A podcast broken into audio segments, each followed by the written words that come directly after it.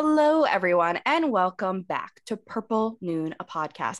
I am Stephanie Conti, and I am here to present to you all not only Savanna Lanausse, but Freak Week. It's finally happening. And as you can see, for our little, because we still have to get things done with our day and everything, we're recording this in the morning. Um, instead of dressing up in the full getup or anything like that, we have we are adoring our little uh, Gremlins beret that I got us for Halloween.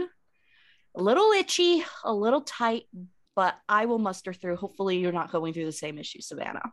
I'm pretty comfortable. You're I think it's the bangs that help. Gotcha. Um, so yeah, so today we're going to be talking about three different movies, two of them which I saw alone because they just are morally compromising at, at, the end of the day. And then the third one, so sp- spoiler alert, Salò was not able to be watched during this time. And that is not because I chickened out. Nay, it was not available for me. It was not available to buy. I don't know what you people are doing out there to make it go sell out on Amazon. It's always like the number one movie. I almost hit my calendar. Daddy Bezos can't keep that thing on the shelf. What are you guys doing? Selling it's out always Salò? the number one film on the Criterion Group. I think it's just because of the the shock factor of it, you know, or maybe just some you know, some poor bastard is like, oh, someone told me to pick up this movie because it's really good. It is, and it's Salò. I haven't seen Salò and I could not watch it. And I did not want to go to the lengths to illegally download it. So, yeah, that is why Salò is not on the table for today in terms of review. At least if I'm going to watch Salò, I'm going to watch a good quality version of it. And I'm going to make sure that I have the proper subtitles since it is an Italian film, I believe. Maybe next year. Next Maybe next year for sure. Maybe, maybe, maybe, maybe not. Maybe we'll Who knows? throw it away. Who we'll knows? Feeling. Uh, so before we get into the movies or any, uh, or just kind of talk about these movies, review them together, review them alone, whatever it may be. Um, here's a major disclaimer. So these are not your typical run of the mill horror movies. These are the disturb amongst the disturb. So if you are uncomfortable, like this is an overall trigger warning for pretty much everything. So if you are not comfortable with certain elements that would normally dictate trigger warning, then this video is not going to be for you. I'm going to do my very best to keep cursing to a minimal, but it is a little bit hard with the context of everything that is going. And medically things may get graphic. And that's thanks to the film antichrist which i will get more into it. So i'll try to keep the vulgarity on a little bit on a lesser side but it's kind of not possible to get a little vulgar without talking about the movies presented today. So the two movies that i watched this weekend were in fact The Exorcist and not just the regular old Exorcist. Nay, I had a copy on hand of the uncut director's version. William Friedkin at a 10 out of 10, essentially. So I watched the uncut, unrated version, which, yes, there is a difference, as well as the movie Lars von Trier, our good old bud, um, The Antichrist from 2009. So I watched that. And then since Solo was no longer in the mix, I was like, oh, what's something that maybe is a little bit disturbing, but maybe something that Savanna can join along and review. And the one that we were able to compromise on was The Night Porter from 1974. So, first thing I'm going to do is I'm going to talk about The Exorcist, The Antichrist, and then we will review The Night Porter together. Sound good? All right. All right. I have some questions okay. on each film. So, brief synopsis on The Exorcist, real quick. Came out in 73 and it was the movie of the year. It was the most memorable movie, and it's even the first horror movie to ever be nominated for an Academy Award. And it is directed by William Friedkin. It is written by the author William Peter Blatty, Blatty, who also wrote the script for the movie as well. And it stars notably Ellen Burstyn, Linda Blair as Regan MacNeil, Max von Sydow, and Lee J. Cobb are kind of like your four main powerhouse actors within this movie. So before I get started on anything, oh, and if you don't know, Exorcism, it's about a possession of uh, a 12 year old girl who happens to be the daughter of an actress. Um, so Savanna, before I begin, do you have any questions for me about Exorcist? All right. So on a scale of one to ten, what is the disturbing level did you give it? Okay. Since I have seen both the rated version and the unrated version, I will say unrated in terms of hard to watch is probably or hard sorry, to watch is probably or I'm sorry, the rated version would probably be a six. Okay. Wow. Whereas the unrated version, I would have to bump it up to an eight because those really creepy, just morally wrong scenes are prolonged in and a lot of the vulgarity in like and, and, you know the fact that this is all surrounding a 12 year old girl it's just amped up. It's not like any major tremendous scenes are added in the uncut version or the unrated director's cut version but it does i would say it takes up to an eight. Not necessarily in the, the scary factor of this but it, it really uncomfortable to watch at some scenes. And i would have to say it's actually more uncomfortable in my opinion than the night porter compared to the uncomfortability of this i would say it's maybe not as much as antichrist but it's definitely oh god okay. it's definitely more uncomfortable than the night porter now, as someone who hasn't seen this, is there anything you can kind of compare it to? Even if it's on a lesser grade, is there anything like you think that we can compare in terms of like the creep factor of it because i think what makes this like sort of the most creepy and the most unnerving is that this all surrounds a 12 year old girl the only thing that i could think that compares it to would probably be um Orphan, but Orphan does not go as far as this movie does. You know, Orphan is weird because it's kind of like you, it centers around a young looking girl and things happening to her, her doing these crazy things and stuff like that. And it's unsettling. And it's very hard. Maybe another one, I think some people have compared The Exorcist in terms of the uncomfortable factor. Like, um, there's a movie called Fat Girl that's in the Criterion maybe that but it really exorcist stands out on its own and i think that's why it has for so many years because not many people want to take the risk that what they did during the filming of this with the the actress actually being 12 it's not like she was 18 she was actually right. 12 during recording so yeah it's um it's it's pretty intense um any other like non-spoilerly questions about exorcist one last question mm-hmm. they haven't made a movie, from what I understand, anywhere near The Exorcist. And this movie is 50, almost 50 years old. Yeah. Um, do you think it's because they went a little too far, or there are just ethical issues involving children? Because there have been Exorcist movies, but they all involve like adults. So yeah, what and what I will happened? say, because like Linda Blair from this movie went on to go do The Exorcist too. Now, what I will say about this is that I think the reason why it is so well known is not only because of that shock factor of the movie, but it's well written. It is superbly written. You know, William Peter Blatty did a great job not only adapting it, and let's make one thing clear. I've also read the book.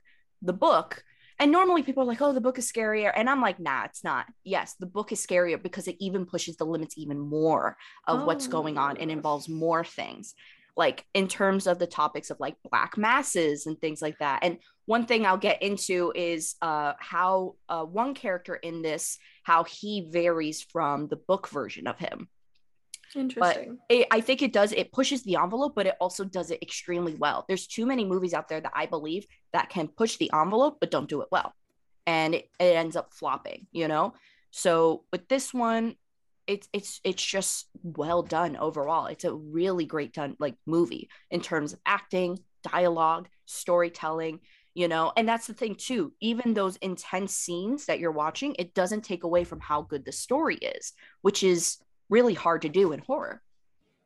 So they can't just duplicate that. Is that is that what you're saying? Like it's very hard to duplicate something like that. Yeah, because it's really hard to push the envelope so much but still make it pretty balanced amongst the story and also make it make sense. Okay. So for for this one, um so now I'm going to get into the spoilers of The Exorcist. So the way that this demon is summoned is that well first of all if you're ever like oh well the demon is named why are you just referring to as the demon because i read the exorcist like i said and towards the end of it, I had a spooky moment where in the middle of the night, I heard a pig screaming at me. And so when you look up that demon in its mythology has a pig's larynx. So no, not today. Even to the point where I'm not superstitious, and you know that, Savanna.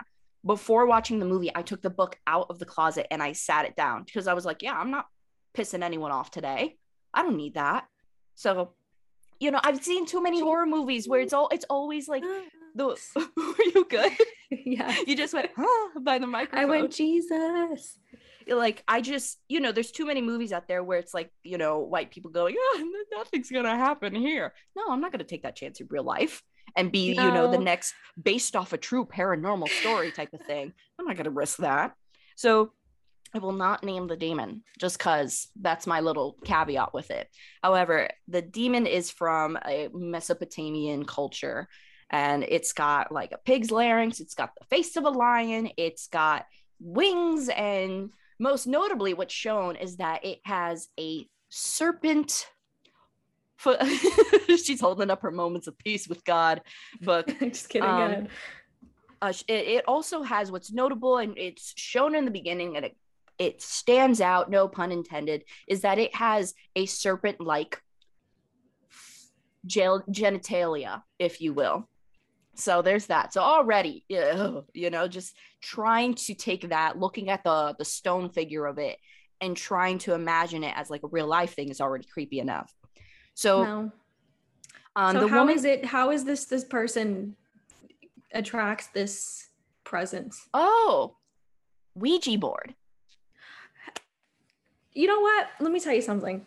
deserved it. I know this is a little girl, but when you start messing with things like that, you're just like, no, this is fun. And then yeah, and she thought the it. and she thought the the the demon and you know everything. She was like, it's Captain Howdy, and it's just like the thing is moving on its own, and the, the mother's just like, well, how'd you do that? And it's like, the the the beginning is a little little dumb, you know, with how she actually gets, you know, this demon in her and things like that. But it's because of the Ouija board. And I think well, that's why mm, like our parents' mm. generation don't play around with that type of stuff.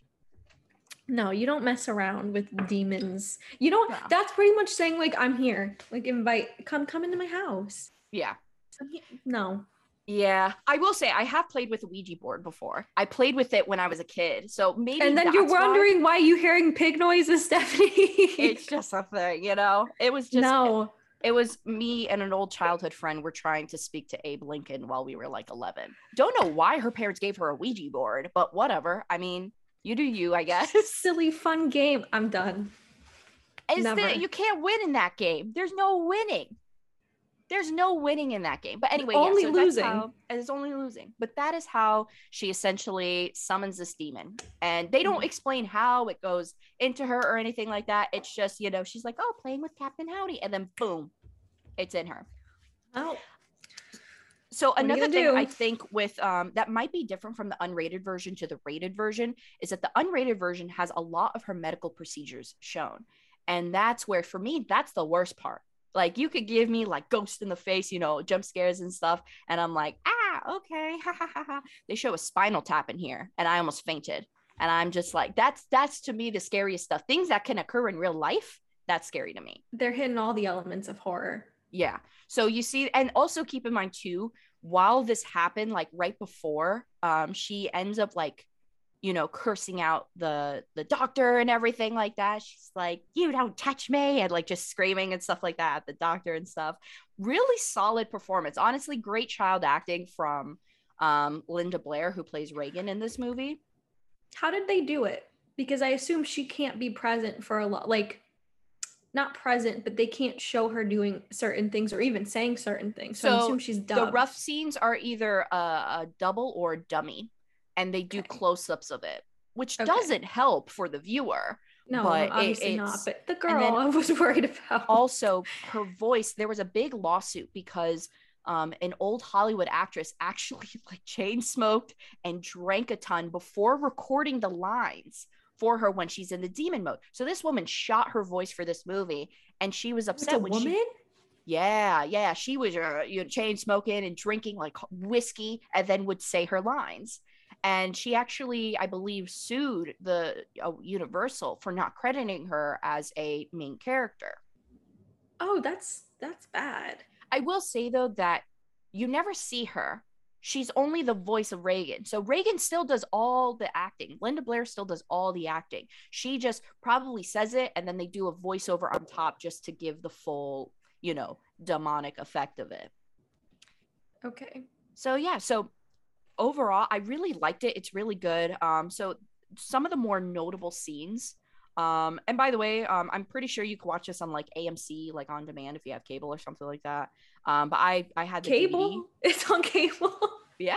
Well, that the rated version. The rated version is okay, probably. Okay, I was going to say, oh wow, okay. Right. No, but um, yeah. So like I said, I had the unrated DVD. I got it from like Walmart for like five bucks a few years ago, so that's why I had it. Um, but yeah, so um, Max von Sydow is really good, and what's really weird is like I remember watching this movie. Max von Sid- Sydow passed away a few years ago. I was like, wait a minute. Mm. He looked old as hell in this movie. What do you mean? How old was he? He was 44 in this movie and they aged him to look 70. They pulled a Brando on him and they made him look like 30 years older. That's fantastic. So I was not, and they did a great job. Like I was not because how he looks here was how he looked later in his life up until he died. So they did a really good job predicting at how he was going to age. But yeah, he was only about 44 when um he was in this and he does a great job. He's the one who's very famous for saying like the power of Christ compels yeah. you stuff yeah. like that. So he does that. And then there's another actor in here um named Jason Miller who plays uh Father Karras and his character's super interesting. So right before he gets all into you know, this dealing with the exorcism and stuff with Regan and everything, he's going through his own issues where he's this priest who boxes. Can you do that? He's in the ring, he's training like Rocky. Like it's so weird. And I'm like, that's priest can have like priest can do that. Could you imagine confessing your sins, your deepest, darkest sins to this man, and then you see him him like punching it out at a ring? Oh, and by the way, and in the end of the great. film, he does deck Regan in the face. He punches her. He beats the crap out of her at the end. So it was really funny how maybe his excuse of being a boxer was just to be like, so that way he could throw a punch at the end for Regan. I think it might have been mentioned in the book. I'm not too sure about that element, but they really like they really focus on that and for him and stuff. But all That's while really he's boxing and everything like that, he's um he loses his mother and mm. he ends up feeling a lot of guilt because in the end his mother's like you did this to me. You're like because she ends up going to an insane asylum and everything like that too in the end. So it's it's okay. a really heavy character. Now what i say about that character so that is his guilt is his mother. So when he starts treating regan and everything and starts looking at her regan as the demon starts imitating his mother's voice and starts going like why did you kill me? Why did you do this? You put me in there and stuff. So he's just going through it. He's trying to help this girl and stuff.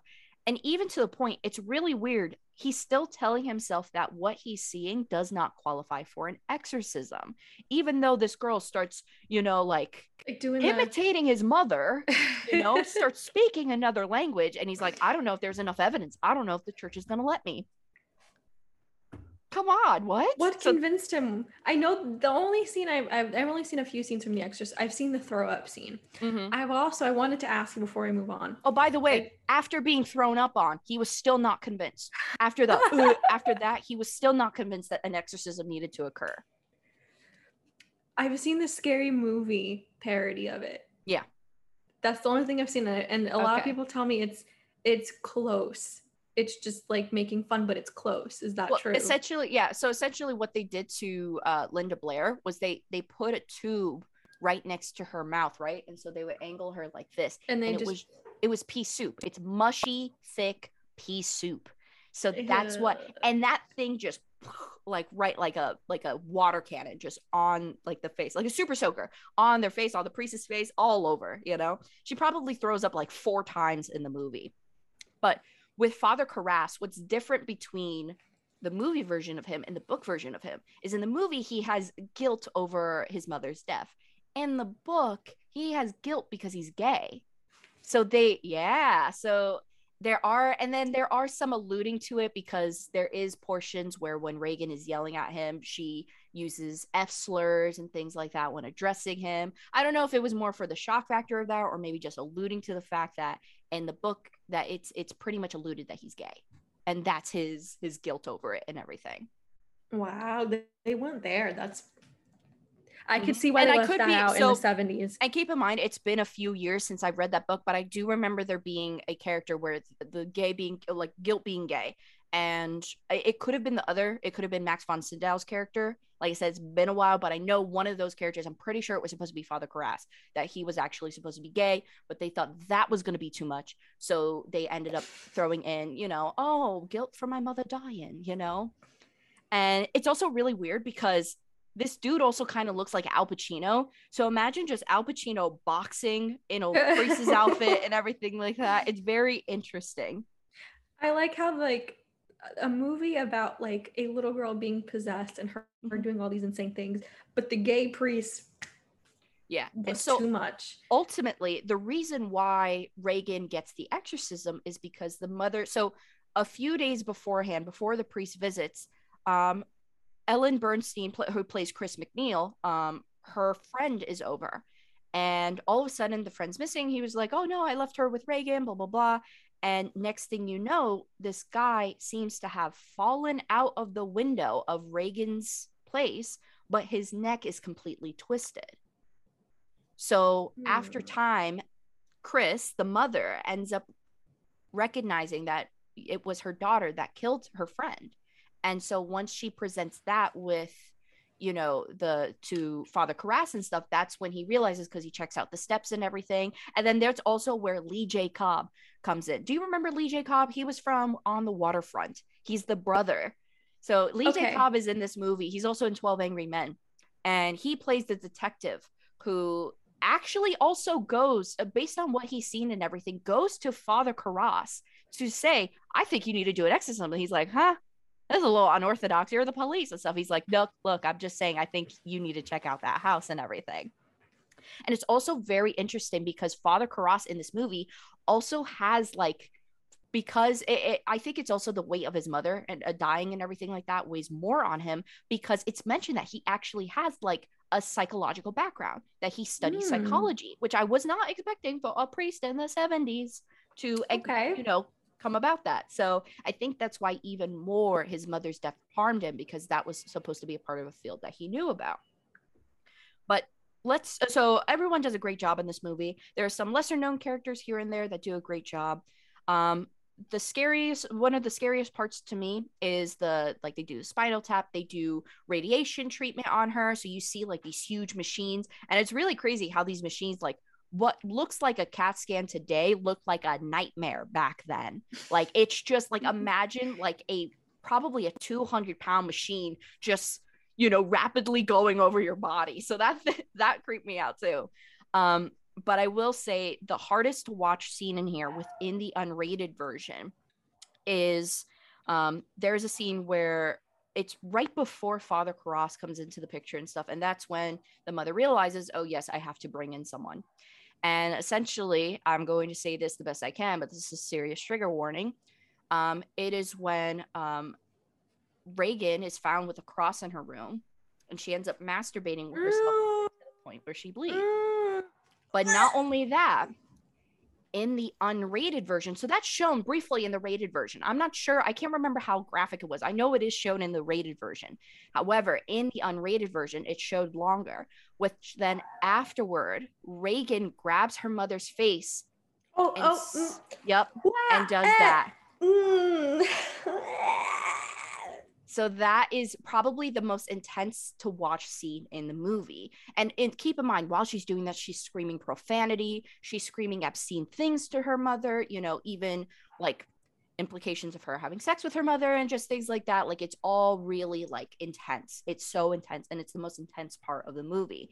And that's where she sits on the bed and then the mother kind of goes in the corner and she's like, like so just stunned and everything and that's when her daughter does the infamous 360 head turn oh wow so it, it's really overall it might not be the scariest thing but it is just so shocking to see you know i mean hearing about it is movie. just like Ooh, There's not a I lot I can't imagine watching it.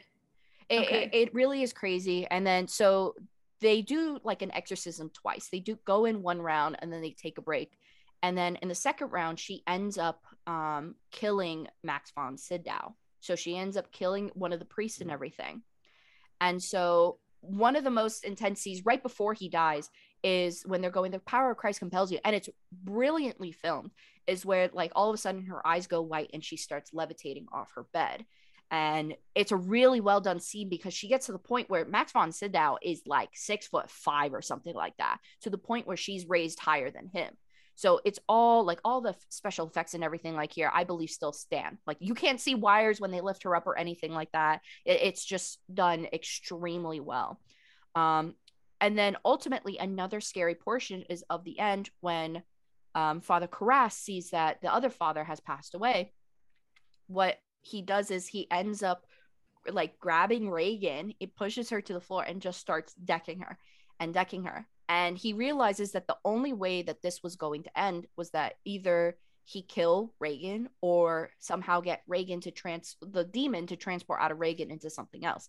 So during like close to almost killing Regan, he goes, go it like go inside me.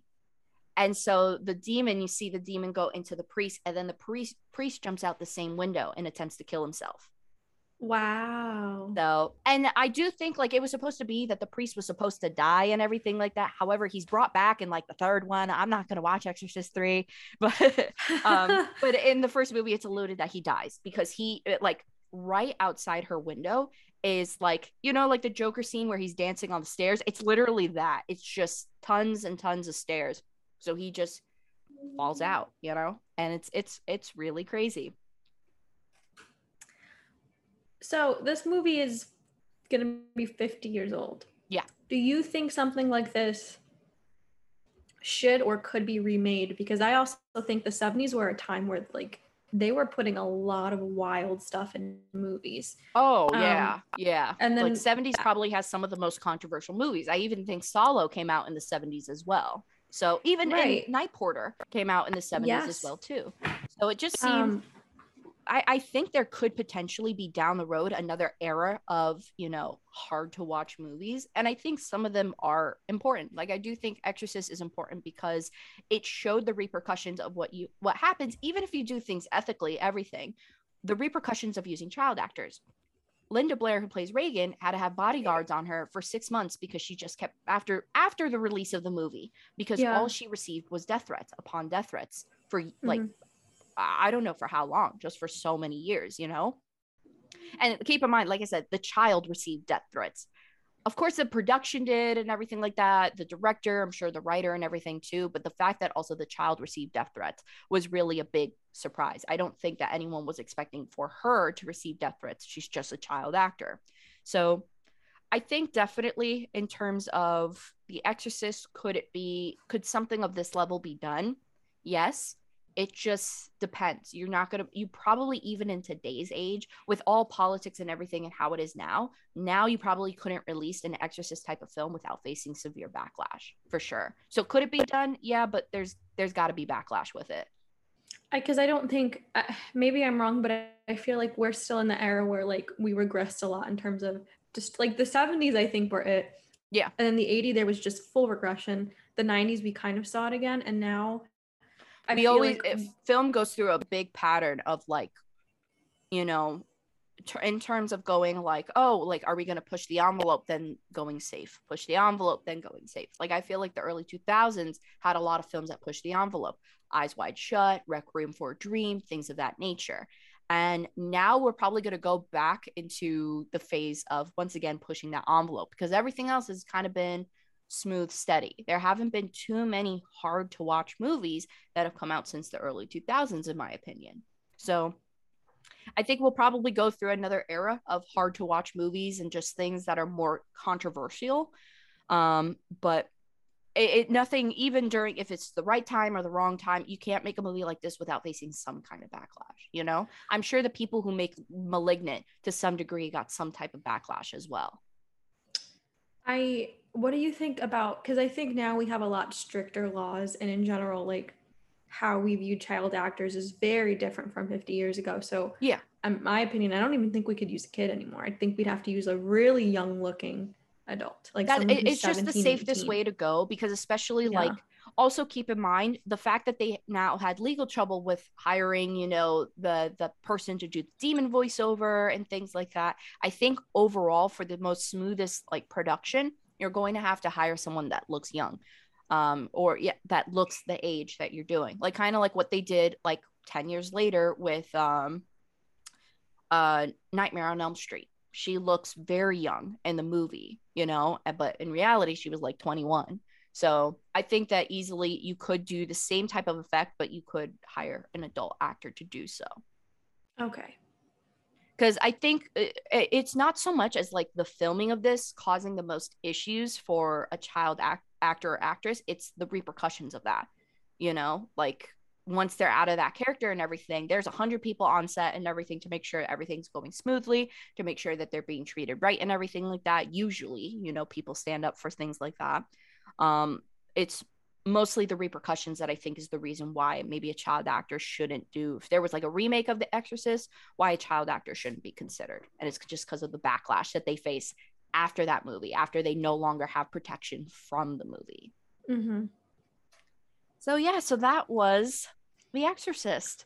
Um, oh, wow. I probably, I would honestly give it an eight out of 10. It's really great. It's really like in terms of the storyline too like with the priest and everything with um and there are also some enjoyable caveats too with the mother being an actress and being this little socialite and everything but still being a good mother. Like i i liked seeing those bits too as well.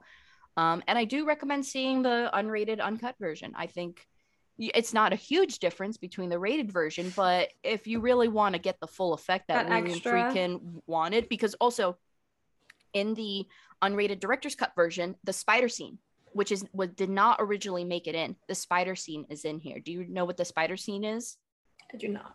Regan essentially crawls down like it d- does a bridge okay. and walks down the stairs. I know what you're talking about. Yeah. that was cool to see too, you know. So I I do recommend the unrated, you know, director's cut version. It's it was definitely enjoyable.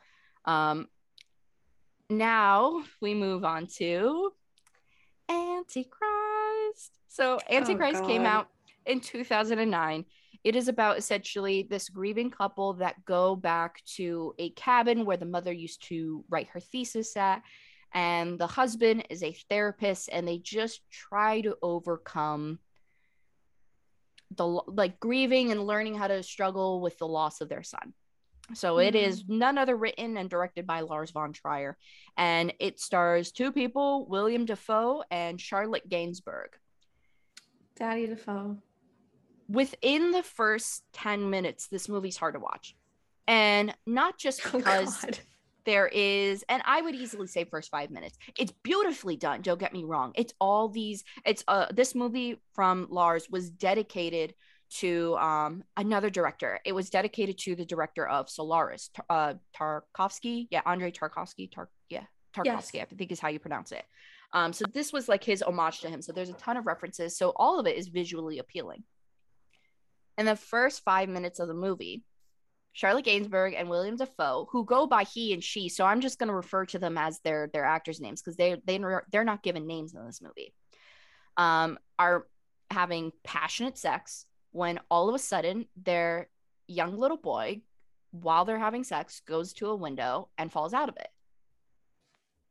Okay. and that is how it starts. So it automatically so i think it was in the middle of the night and everything and not only that but they showed glimpses of like the washer and dryer on too so that makes even more sense as to why they probably couldn't hear their child waking up on the baby monitor or anything like that mm. so yeah this kid and it's this and like it's not super graphic well okay i take that back it's not super graphic in terms of the child's death but it is graphic where you just see porn. Mm-hmm. It, it's a pornographic scene. It's a pornographic scene. You you see both types of genitalia. Okay. So so is this an unrated? What is this? Yes, it's it's not rated. I think it's just it's just yeah, it's not rated. So th- there's that. And yeah, and even, I was even shocked at how much Charlotte Gainsbourg. Because here's the thing: Charlotte Gainsbourg was a nymphomaniac. I have not seen Nymphomaniac, but I was also surprised at how much she did nude in this movie. I was just surprised. I just wasn't expecting it because I had not seen an actress push the envelope that much, you know. So already it starts off whack, and the whole story is that he, the you know William Dafoe's character, is a therapist so the way he grieves is by fixating on his wife's grieving because his wife's grieving is considered abnormal. And it's like, okay, how do you abnormally grieve? Ah, coping with sex. And so that is how she grieves. So there's moments where she's ha- doing like self harm, like hitting her head against the toilet.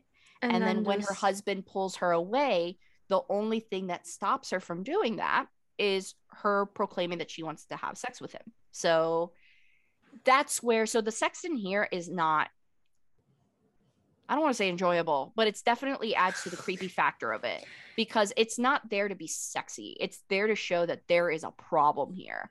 Like even the way that they have sex is very like you could tell that he's worried about her, but he doesn't want you know his wife to harm herself by hitting her head on the toilet bowl, which to the point where she bleeds and everything like that.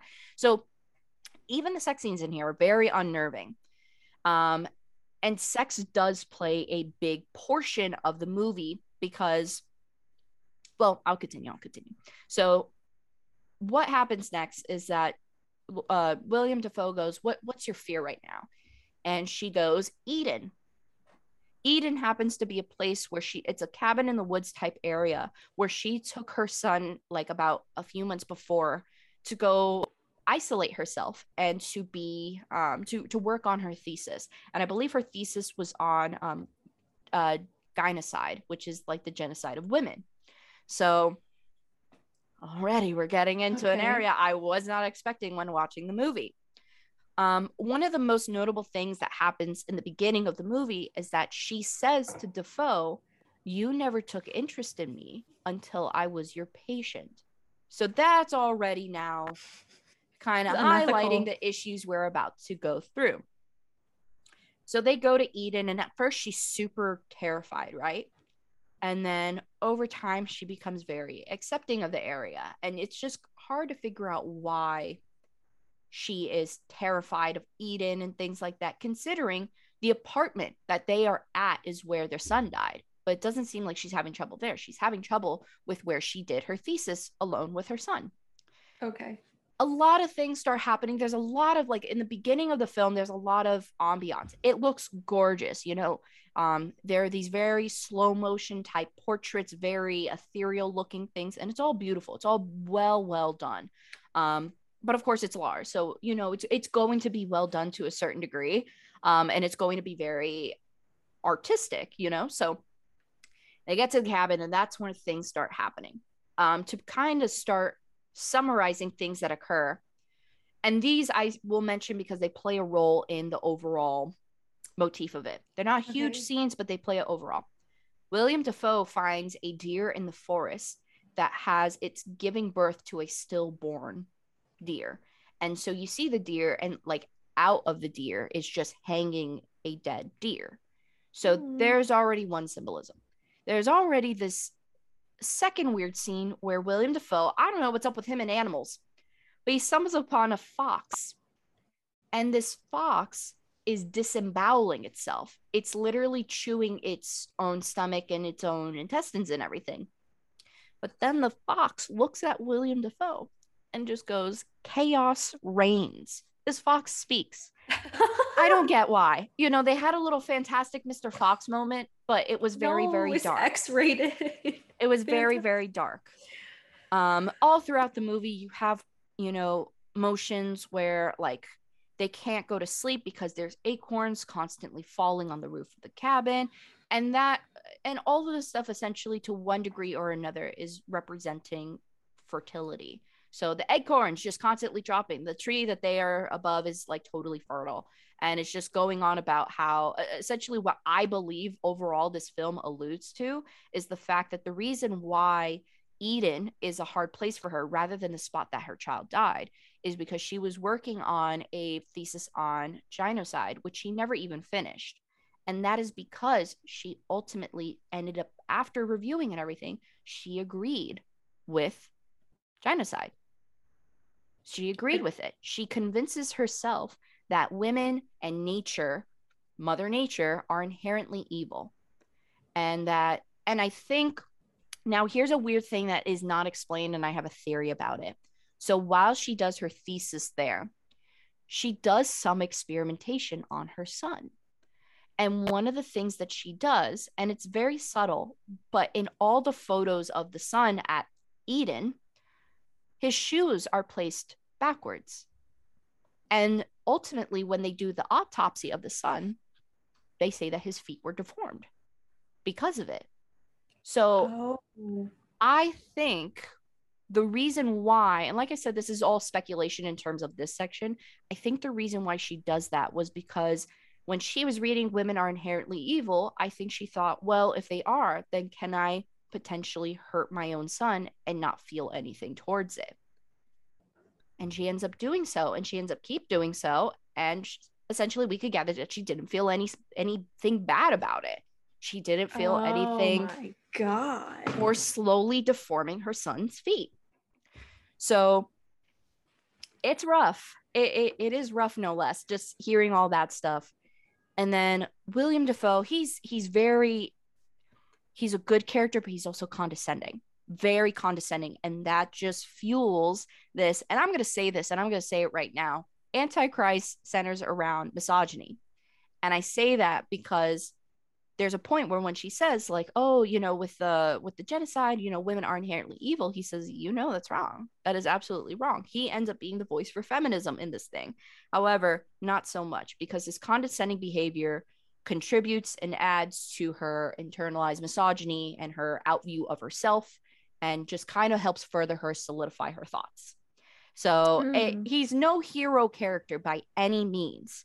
He has some good moments, but ultimately, the treatment for him is done out of his own ego rather than the actual wanting to help his wife. So, so men are the problem. Men are. I think everyone in here is the problem. Let's be real. The fox, the the deer. The fox I think every, I think everyone's a problem in this movie. Um, but yeah, so as they carry on, you know, they have there's a lot of sex in the movie because that is just how she copes. And there's some other little things here and there, but essentially it gets to the point where after he sees the autopsy, he she he's like, I didn't know our son had deformed feet, did you? And she was like, no, like I never knew. And then he's looking at photos of his son and then sees that in every photo the shoes are reversed. So it was just that is how things start going about escalating. Okay. And I can't remember exactly how we get to the scene, but essentially she starts thinking that he's going to leave her or at least leave her there alone. So instead of talking about it, she ends up raping him to where what? he he's like not willing and stuff. He's on the floor and everything. And after, and he's like, No, I don't want to do this. I love you, and things like that. She takes a wooden stump and smashes his genitals with it. Oh no. He smash she smash she smashes his genitals with the wood. And it doesn't stop there. He then she then because he's passed out, he's knocked out. The most gro- the most intense scene of this movie because it's so pornographic is essentially where while he's knocked out because that type of pain will knock you out she starts touching him until blood comes out of his urethra. Mm. Exactly so like i said i'm trying to say this as medically as possible if you're from my pharmacy school no you're not just keep going on with your life um, but yeah, so that occurs. And then while he's knocked out, she takes a drill and drills this weird little I don't know if it was like a a, a stone grind or something like that. But she ends up put, drilling a weight through his leg so he can't run. It's literally like a barbell attached to his alive? leg. Jesus Christ. Yeah, so after that he wakes up in pain and he starts you know, trying to crawl away and everything like that. And he ends up hiding in the foxhole. And then there's this weird scene with the crow. I didn't really understand the crow, but essentially he just finds buried in the sand in this foxhole a crow. And he's like, oh, hey, I found you. And then it's just revealing his location. So that wasn't very helpful. And then from there on, it, it's a little bit hazy, but they they go into the house she and then there's also apparently there's also supposed to be a theme of like witchcraft in here which i really don't see. I don't see the theme of witchcraft. Maybe it's inspired by um maybe in the end it is but i really think that this whole film centers around a woman not being able to cope like a woman after the loss of her son and after feeling that grief realizing that she is able to fail in her head what's the most basic thing a woman can do. So that's why she begins to have this hate for women and for Mother Nature, when in reality, I think she just hates herself. Mm-hmm. So okay. it carries on. Once again, another scene is very graphic. Once again, she tries having sex with him. She rolls over and then she starts How sobbing. So she she cut it off. What? no, that's the thing. She didn't even cut it off. She didn't even cut it off. It was just malfunctioned. Um, so then she ends up trying and then she rolls over. And then this is the scene where it's another, as a woman, it's super hard to watch, but essentially she mutilates herself with a scissor down there. And the worst thing about it is that it's very realistic. It is very, very realistic looking. So she continues, and dude, William Dafoe still alive. Dafoe, still has been literally raped twice, had a wood like had a whole log dropped on his junk. He's been impaled by this weird weight thing in his ankle and he's still alive. This dude's a trooper, okay? And ultimately after doing that to herself she's kind of feeling helpless and she's just writhing on the floor and stuff. And and charlotte gainsbourg is excellent because even while he's in the foxhole and everything you could see that she's gone mad. She's like where are you like screaming and stuff but she's a, incredibly well done like a great she did a great job in this movie. So did dafoe. So did dafoe. Um and then the next thing that happens is essentially he kills her by strangulation and okay. just kind of realizing that there was I, I don't know if it's maybe his hate for him, a hate, hate for her finally comes out, or or to the point where maybe she thinks that at this point she deserves to die and she allows herself to die and she invites it. So yeah, now this is where things get a little weird and I'm like, hmm, not too sure about this. So obviously he could have just called the cops and could have been like, yeah, my my and he had a good case. He had a yeah, good he's case got of all smashed body parts. Yeah. He had a good case. But no, he strangles her and then sets her on fire. So yeah, so there's that. And then as he's leaving Eden and stuff, he sees his little furry friends like a little Snow White story tale. And he sees the fox and the deer just looking at him, you know, three little buddies and the crow. We can't forget the crow. And then as he's walking away from this Eden, all of a sudden he sees a ton of women on the property and they're all fleeing with him. Now, look, that's the part where I don't get. That's the part where I don't like, Who's and that? I'm, I don't know. I don't know if maybe it, because here's the thing it could represent that he was killing internalized miso- misogyny, which in the end will set women free. But I don't need William Dafoe to do that. You know what I mean? Definitely sounds like a Lars move. But... Yeah, yeah. It's like, oh, you were so close. You were so close. So, so close. Um, but yeah, so that's another notable scene that is seen on the cover is when they're having um sex in the forest and uh there's like limbs and stuff all coming about from the tree. Um, I think once again that was supposed to like represent fertility in a sense. Um, that, but nothing scary happens. It's not like any dead bodies just go or anything and reach out while they're doing it.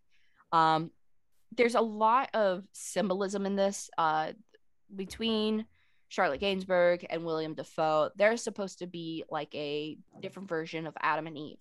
and the reason why it's called Antichrist is not because an Antichrist is born. Oh, I forgot one more thing, but it's not because Antichrist is born within this movie, but Antichrist means opposed to Christ. So I think it's because everything they do is unorthodox in this movie from him wanting to treat her when you're not supposed to treat family when you are a physician or a medical doctor or anything or a therapist or anything like that.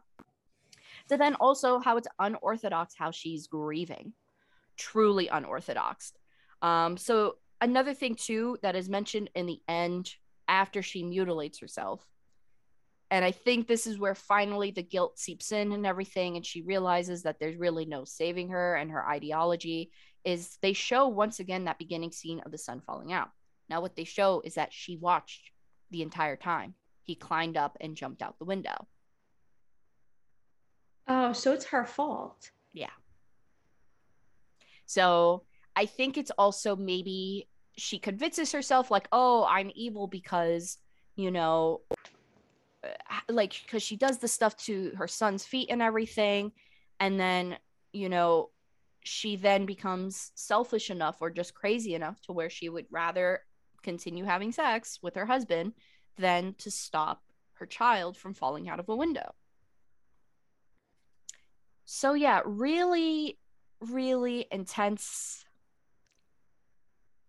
it, it's just overall an intense movie. I can't imagine watching this and having a kid and just watching this, you know, oh my God, if you actually lost a child, do not watch this movie. If you actually have gone through that pain, do not watch this movie. That it's not, it's not, you're not going to, oh, I feel so much better after watching this movie. No, it's only going to oh make oh, you God. feel worse, especially if you're even remotely close to a situation like that. Okay.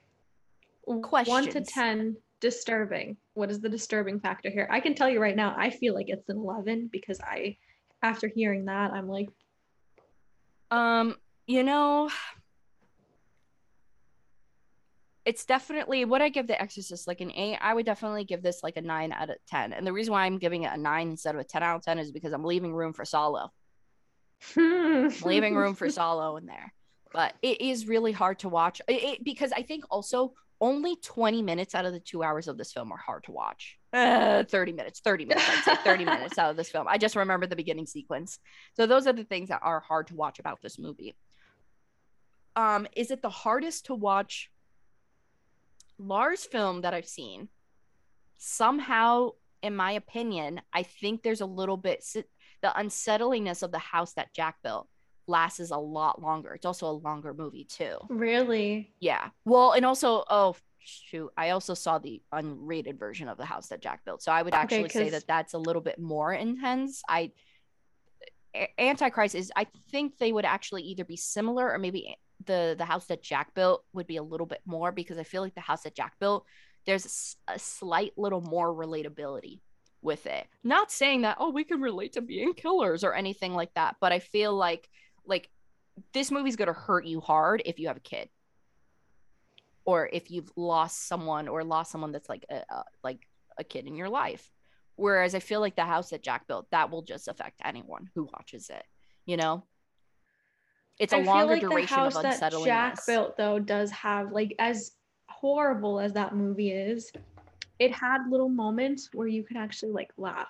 And i i, I don't say that lightly but there'd be moments where i'm just like oh he's funny. I feel like what you're describing is just like pure gore. I think the scenes you're maybe because about. the physicality of it. I'm someone that gets more creeped out by mental things than physical things, and this film is all physical and some mental, considering the fact that she like was, well. The thing is, I'm only focusing on little segments, but when you add it all up, then probably yeah, it would be Lars's most intense film. Then because I'm thinking, I'm like, oh wait, it's fine. Like it's just physical. But then I realized, oh, she was hurting her kid. She mutilated herself. Like that's not easy to forget. um, overall, I'd I'd have to give it in terms of like I would give it a nine out of ten. I would give it a nine out of ten in terms of the the spookiness about it. In terms of an overall movie, I'd probably give it a seven out of ten, just because that ending. Come on, Lars. Lars it could have been a little bit stronger. I rather would have just been fine seeing the furry friends and have a little Snow White ending than somehow William Dafoe liberating hundreds of women, women, or something like that, you know? So that's my thoughts on Antichrist. Oh Lord, that was a lot. And I will yeah, I say, how I you think watch it. I don't know. I don't know how Listening I watch to these it is things. a lot. Because keep in mind, I've seen all these movies within a 70, 72 hour period. I think I'm Yeah. just. I'll do talk. do? Don't worry, I have a therapist. Don't worry, I have a therapist, and I will be talking to them about this. Um, and then now for the last movie that uh, you and I bo- both saw, not together, but in our on our own accord, is called The Night Porter. So The Night Porter is from 1974. It's an Italian film by writer director Liliana Cavani, and it is about a former concentration camp survivor 15 years later running across essentially the the SS officer that not tortured her but worked at that camp and who she ended up having this romantic this romantic affair with essentially while she was at the camp. And she's already a married woman.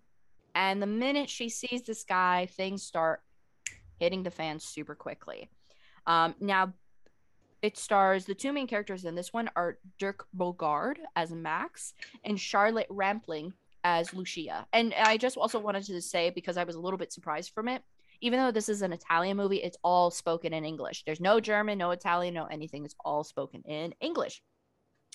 So Savanna, what were your thoughts on it? Um, um, I thought it was going to be. I, I think it had the right level of mental horror. Yeah. Because I think the movie could have gone in like very different ways. I think it could have gone in like, oh, let's keep it light, let's keep some of the scenes light, or let's just draw this out and make it the most disturbing thing. I think there was a middle ground.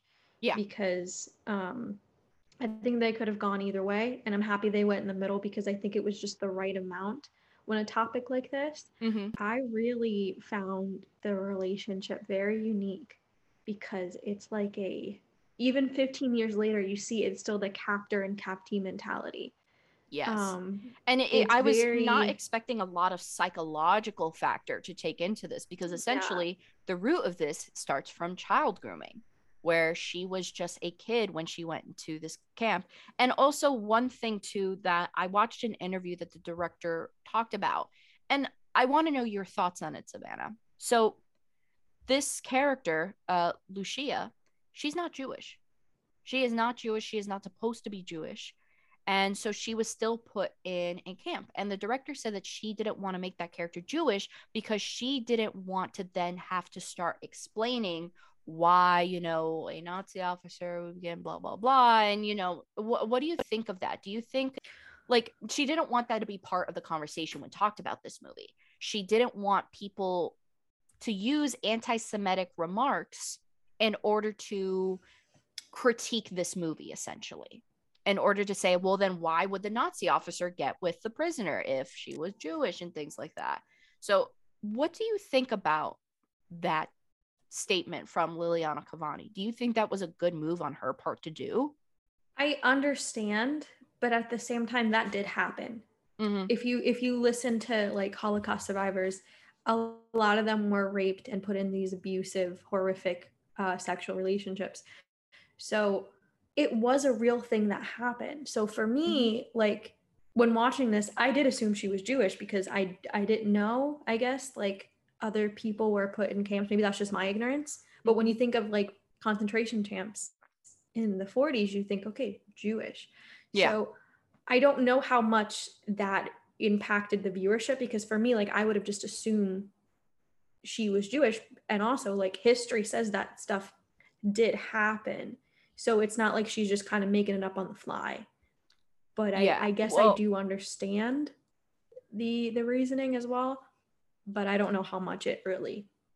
so apparently within those countries uh a lot because of the ideology and everything and remember it, a lot of it was all based on looks you know if even if you weren't jewish you if you potentially looked jewish and maybe your last name was a little bit i'll say neutral ambiguous. ambiguous or neutral then yeah you you could have easily been subjected to being put in the camps and everything like that and i believe because in this interview with uh cavani now I don't want to take it full force uh, or full face value because you know she's not a historian, but she did say in her interview that she knew about you know you had like six million Jews that were the victims of World War II, but she said about three million non-Jews were mm-hmm. also part of the victimization as well.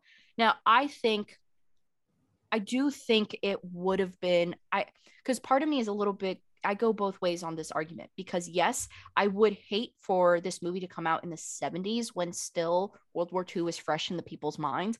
And for them to go, well, I, I think it would be so wrong for people to look at this movie and wonder, oh yeah, well, why would he get with her if she's a Jew? So I think that would have been a soured conversation to have about the movie. So they don't mention her last name, they don't mention anything. They just simply label her as a concentration camp survivor. And but I also think it's a little bit damaging since majority of the people in reality were Jewish. Maybe it does take away from the history of the context for it. Yeah.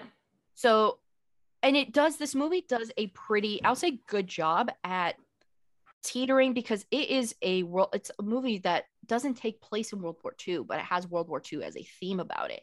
And yet overall, when you compare it, there's only very few few scenes in this movie that kind of remind you, oh yeah, what you're dealing with all these Nazi characters, former Nazi characters.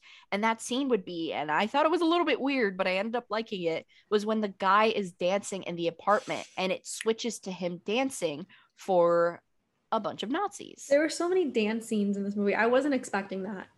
I was not expecting it either. I also was not expecting him to be dancing in like borderline a thong, you know, yeah, during the yeah. entirety of it. It was a great dance. He did a great job. But I just But it was just very That's also not something I would have expected Nazis to enjoy you know, just considering that easily could have been considered back then in the ignorant times as gay. oh, well, you know, the Nazis of. were not really interested in morality. So, like, that's true. That's true. Went. Uh, but I will say the movie is very interesting because I don't see a lot of movies that use nudity as a form of like horror. Yes. I don't think the movie intended nudity to be like a sexual thing. I'm not a big fan of nudity in movies in general because I think a lot of the time they're either exploitive or they're just doing it for the sake of people being naked. But this movie really like when people were naked when they were shown nude, it was to show like the horror and the the shame that mm-hmm the scene was portraying. So I appreciated that because I don't think a lot of movies nowadays use nudity appropriately. Yeah. And and I just did a quick Google search according to um, something called the Museum of Tolerance that talks about like, you know, different culture genocides and things like that. How many non-Jewish civilians were murdered during World War II? Uh, the figure is approximated to be 5 million because wow. they also targeted gypsies, uh, Serbians, Polish immigrants, resistance oh, fighters, right. as well as homosexuals, Jehovah's Witnesses, and people that they call the antisocial, which were essentially the homeless. Wow. So it was a huge. So I can understand now why that could also be, you know, because I feel like majority of you know World War II movies show you know jewish characters and things like that so i i now reading that and knowing that there is some validity in that i do think that the the ambiguity of this female prisoner yeah. works yeah for sure and i also like that they made her a child and that sounds messed up but it makes sense psychologically how you have now this young girl who is scared is lonely now sees a older man who gives her shelter who protects her. And even it said that out of all of his victims, he had no survivors except her. So, in reality, if you really wanted to think about this darkly, he's also that Nazi officer. Technically, is the, also the only reason why she survived the Holocaust to begin no, with. No, and I well. think that's why the relationship happens later on because I think when you're that young and you're just like, oh, well, he could have killed me, not realizing like no like that yeah you know? and then also too like he also protected her like there's one scene which i was yeah. not expecting where he he talks about the biblical uh verse story of salome with like the beheading and how he beheaded not a other nazi member but he beheaded a holocaust camp member for making fun of her and i think it was because he was making fun of her relationship with this nazi soldier so it really really interesting and i was really surprised how well they got the psychology done behind this like i'm no psychology expert but at least to me when watching the story it made sense yeah. you now had a full grown woman digress 15 years after seeing this man and becoming her his baby girl again or little girl again and how mm-hmm. and one thing i will say it, this can easily be misinterpreted. Like I read Roger Ebert's review on it, and he hated this movie. He gave this movie a one because he considered it to be Nazi chic, and I could see that being interpreted. Yeah, I could I see, see, that, that being well. interpreted. Um, but I also I wonder if maybe it's because even though it centers around World War II and everything, do you think this movie is considered to be a World War II movie, or do you think this movie is supposed to be considered like a psychological drama? How do I you think it's definitely it? psychological drama because we're dealing with the aftermath of like a trauma victim, and mm-hmm. then she's again decides to go. And it's funny because she at some point goes, "I'm going on my free will," but then we kind of like understand like this is more like a captive and captor situation yeah. Where now she's like you said, she's digressed 15 years. She sees him again. Oh, he saved And she starts life. even acting like a child again. All her things and the way she interacts, like especially from her husband to him, sure her whole persona changes. She starts acting like how she did when she was a kid in the camp. And it, it's really and then also what I like too is that he doesn't have in terms of their newfound relationship that reoccurs he doesn't have all the power in the relationship and that shows mostly in the end. And there's a funny caveat about this. It's one of the first time there was actually a sex scene where a woman was on top and was actually guiding the sex scene. Wow. and because of that, Liliana Cavani, she spoke to a president of a country, of a European country, I can't recall which one. And she goes, There's no like hardcore sex in it. Like, why are you not showing it? And the president simply said it's because she goes on top. And that was to deviant. Um, but that also, I think, showcases too, like how he also was mentally affected by this relationship. Not defending him in any case or sense or no, anything. Gross. He's still scummy, but it shows that he was equally mentally affected to the point where they both go into hiding and starve until they are malnourished, which is so crazy to think that in the end, they re- they literally recreate the same scenario that they were in the beginning. Maybe not for him, but at least her scenario in the beginning. Yeah. There's a lot of layers to this movie that I was not expecting. And no, yeah. even to the point where she is chained up into everything in this guy's home and his reasoning is, "Oh, it's cuz I don't want them to take you away." And then other Nazi officers from that time. And this is all because there's supposed to be a trial for him. And they don't want, because if he gets, you know, if a victim speaks out against him, then most likely all of them are going down. So he then starts talking to, you know, the one of the other Nazi members comes to his house, yeah. sees her that's changed, and she's like, "Oh, it's because you you won't be able to take a, me away, or you won't kill me." He's like, "I don't need the like. You don't think I can break these chains? I'm not the bad person yeah. here. Your partner is the bad person here. And it's so crazy. Like this movie really is deep and I feel like this whole like oh the sex in, in here and it's so sexy and the cover is very misalluding to the psycho the psychological thriller that it is. Yeah, like I said, I think in terms of like the nudity, the sexual scenes, it really is for like the horror element. It really is for the psychological. This this movie is not meant to be like sensual or like it really is to show like these are two very messed up individuals. She got messed up by him, and he is still playing that manipulative role. Yeah, and, and she how she feeds into, into it. it. She feeds yeah. into it, and then also in a in another way too, like regresses him. All of his things that he's learned after the war, it's like even immediately like he's been straight laced he's like i just want to live like a little mouse in the walls and things like that. From the minute that he sees her he ends up killing someone yeah. to protect his identity from her and everything like that. So it regresses him to when he was you know and will still be of course but a ignorant nazi soldier. So it really is so interesting this movie and I like what Liliana Cavani did in terms of how this movie looks because this movie takes so she shot on Arriflex cameras, which is a German company, and that's all the that's all the types of film cameras that they used to film that the Nazi Party used to film their videos for. And then she also instead of you can see some like Italian neorealism. There's some slow moments and everything like that. Sorry, I hit the mic. Um, but one of the things that's most notable too is that the coloring is very like it's yeah. it looks like a German film rather than an Italian yes. film.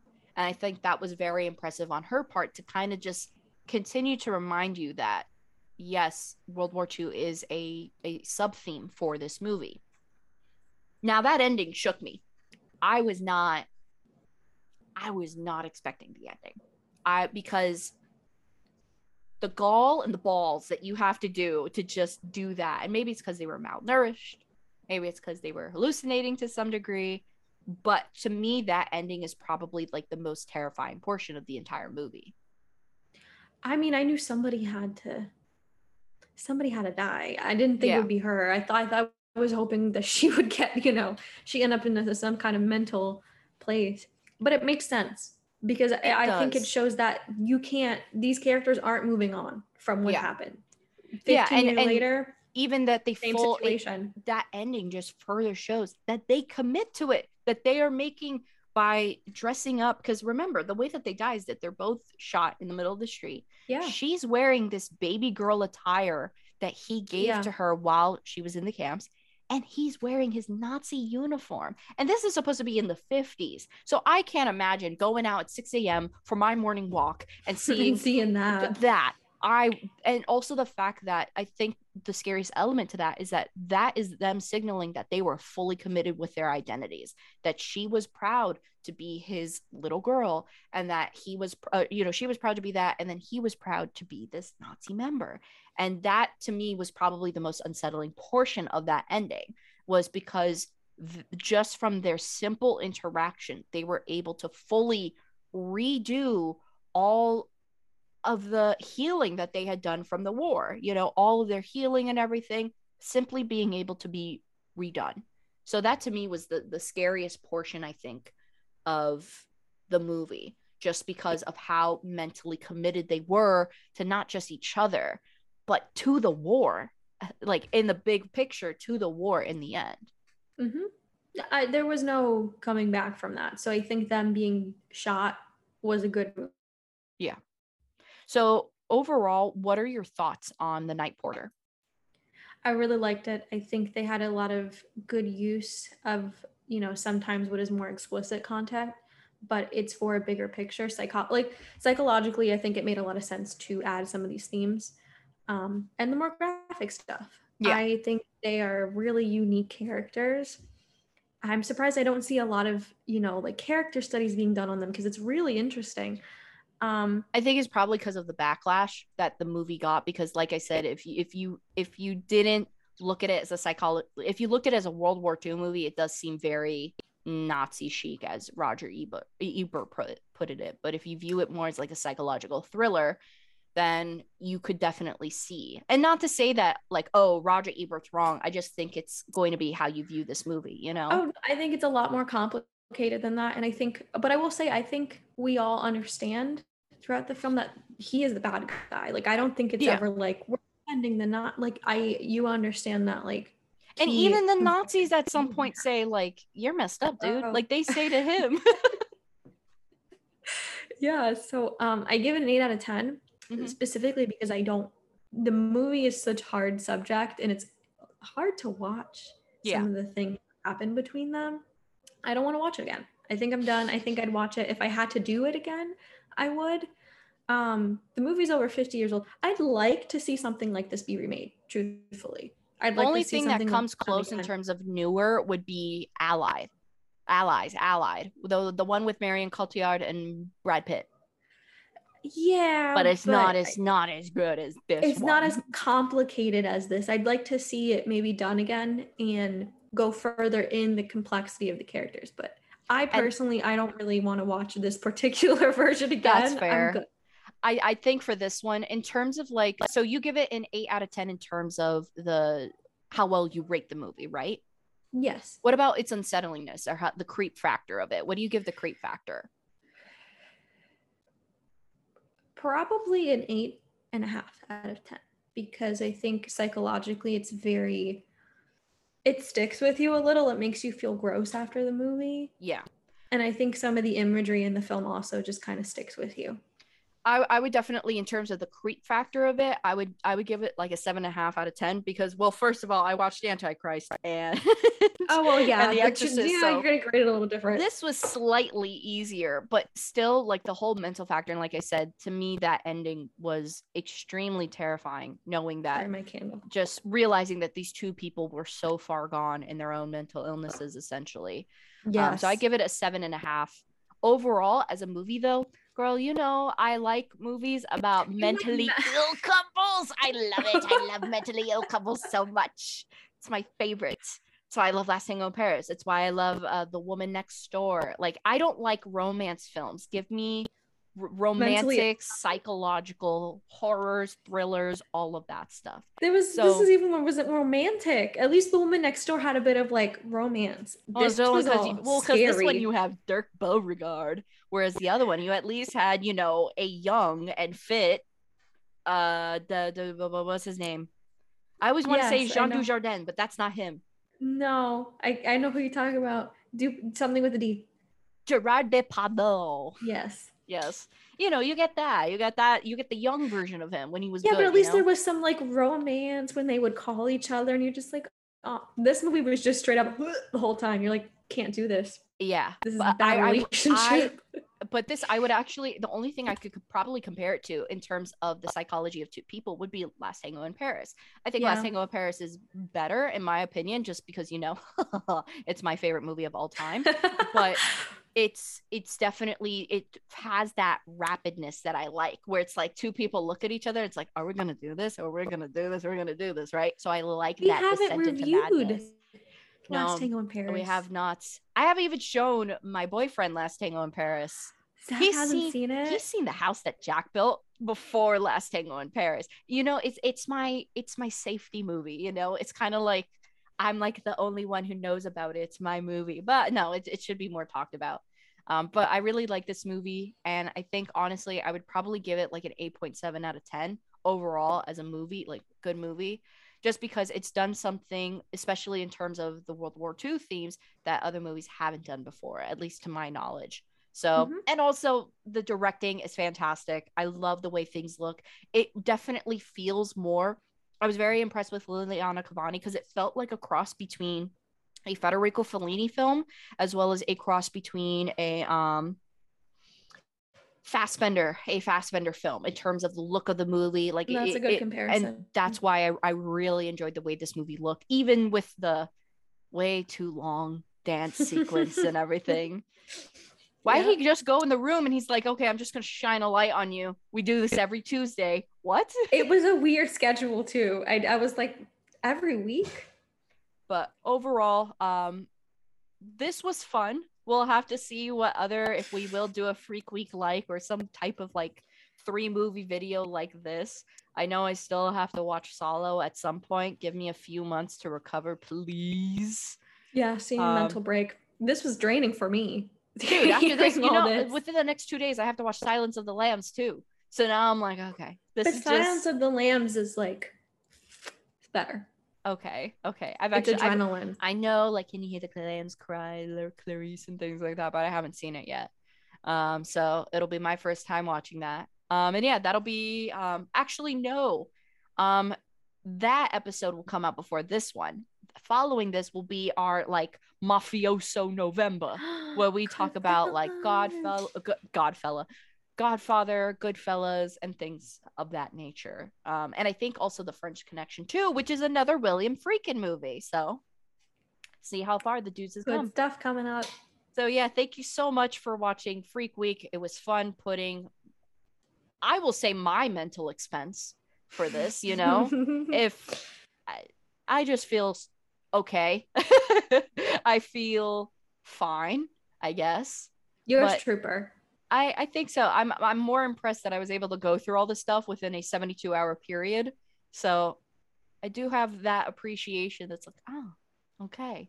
But and we overall, got to wear our berets out of it. We so. did. We finally got to wear our little gremlin berets. Um, overall, for me, the scariest scene, Spinal Tap. I don't care. Steffi, I don't care. I don't care. The Spinal Tap scene is by far the scariest thing because it can easily happen to you or I. Maybe they don't do that anymore. I don't know. I'm in pharmacy school, not medical school, eh, so I don't know. Um, yeah, not not not the other mutilation stuff. No, no. Cake.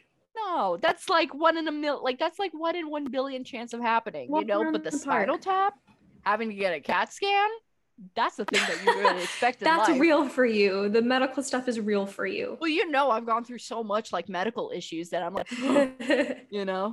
Oh my god when they did the scene where in the exorcist where they like put the thing and all of a sudden blur- there was a scene where blood starts just squirting out and i was i looked at zach and i was like god he's like this is the part you can't watch.